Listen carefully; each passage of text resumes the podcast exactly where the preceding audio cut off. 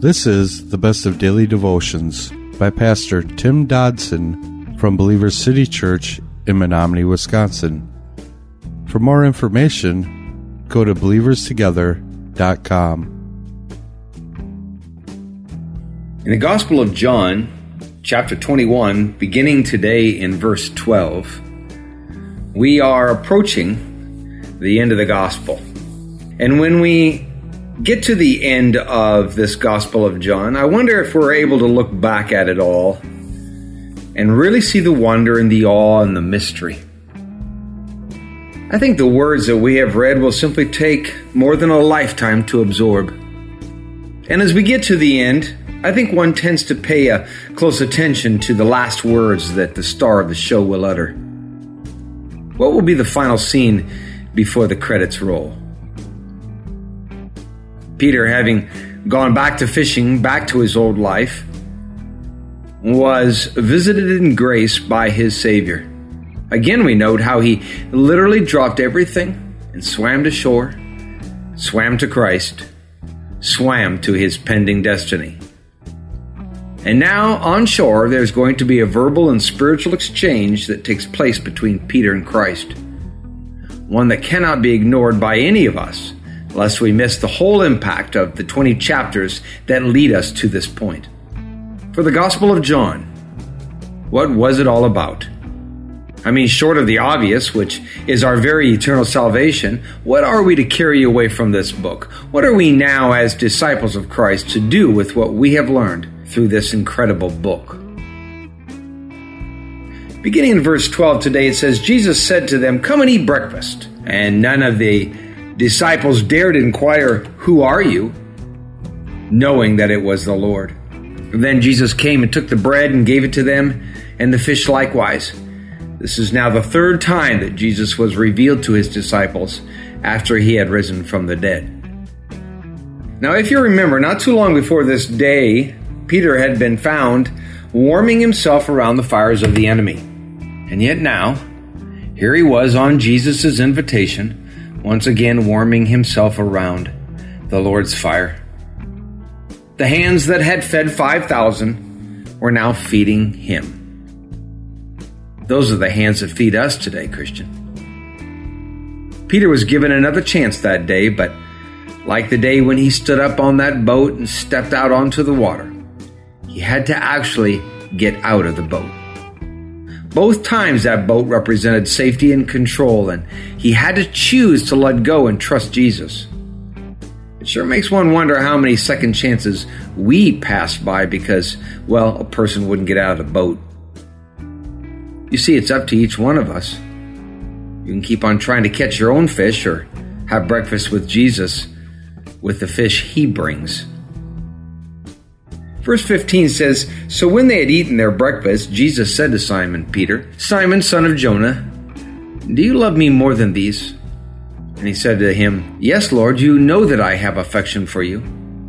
He said to him, Feed my lambs. So Jesus begins by asking what is clearly a very personal and specific question that is aimed at Peter alone Peter, do you love me? And Jesus herein uses the highest form of love in the original language, the word agape. Peter, do you love me with the highest form of love?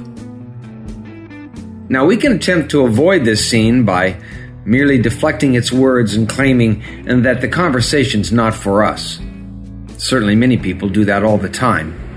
But either this Bible is for us and directed to us, or quite frankly, we're lost without a map. In such, we would be the most pitiful of creation and essentially doomed. Peter, do you love me more than these?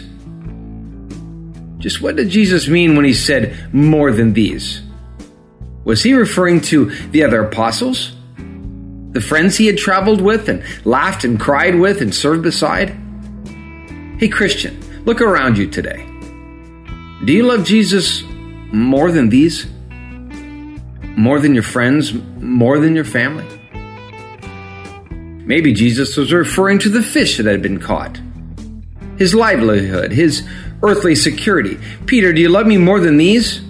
So think about that for a moment. Do you love Jesus more than your livelihood and your security? You see, Peter, only proving he is really just like us, answers as we all probably would at such a juncture. Oh, yes, Lord, you know that I love you. Yet we must know that there are four different words in the Greek for what we call love. Storge is the affection one feels for something like a puppy. Eros is the sexual kind of love, and phileo, that's brotherly love. And then finally, agape, that's the perfect love. A love that gives for the sake of giving, never expecting anything in return. Here, Peter answers Jesus, uh, Jesus' agape with the word phileo. Now, please note just how Jesus replies to Peter at this point. I mean, he could have said really anything. It could have been within the realm of the nebulous or something in conjecture and emotion, perhaps Jesus would have just been satisfied with Peter's answer. Perhaps he would have been satisfied with a mere verbal affirmation from Peter, even if that verbal affirmation is something that we too give him, in that we too love, phileo him. However, and it is crucial that we grasp this truth, Jesus was not satisfied with mere words. No. He directed Peter to step up and prove it. He told Peter, Peter, feed my sheep. In verse 16, we read, He said to him again a second time, Simon, son of Jonah, do you love me? And he said to him, Yes, Lord, you know that I have affection for you. He said to him, Tend my sheep. Now, Jesus in verse 16 tries again Jesus always seems to try again with us, doesn't he? Simon, do you love me? And Peter again answers the same Yes, Lord, you know I love you, or again, you know that I am fond of you. Now, maybe this would be good time to ask ourselves that same question Do we actually love Jesus? I mean, really love him? Agape love him? And before you answer, Oh, yes, Lord, you know I. Let me ask you a question. And really, this is the bottom line for all of us. If the world was ending in one month and you knew it for sure, let me ask, how would you live? Would you change your life or would you hold the course?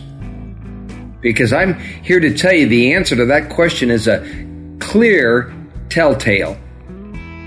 Because if you would change your life and you would live differently for that last month, if you would step up your game and minister and evangelize and love to a greater degree, then clearly you are not now where you are supposed to be. And you are not doing what you are called to do. Because living for Christ is living in the light of his imminent return and the end of days. Truly loving Jesus is placing him front and center. I believe that there is no other teaching from this church that has cost so many attendees over the years.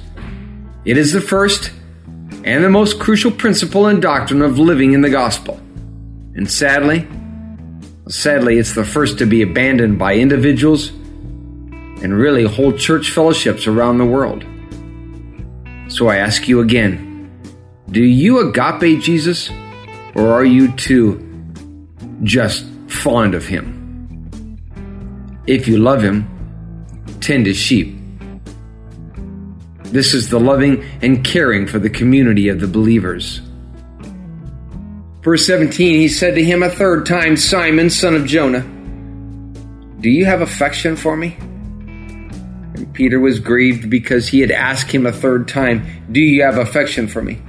And he said to him, Lord, you know everything. You know that I have affection for you. And Jesus said to him, Feed my sheep. So now, a third time, Jesus asked Peter the same question. I wonder how many times he's asked us that question. How many times does he ask before we simply don't hear him anymore? And maybe we're saying, uh, well, let me first go and. Because maybe we're intending to give him our all one day after we do this thing or that thing. And if that is our heart, then what we are effectively saying today is, I'm fond of you, Jesus. but I love something and someone else more than you right now. And Jesus used the word phileo, brotherly love. And Peter gives him that much.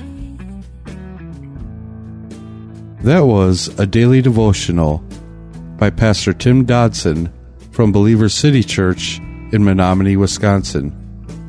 For more information on Pastor Tim Dodson or Believer City Church, visit believerstogether.com.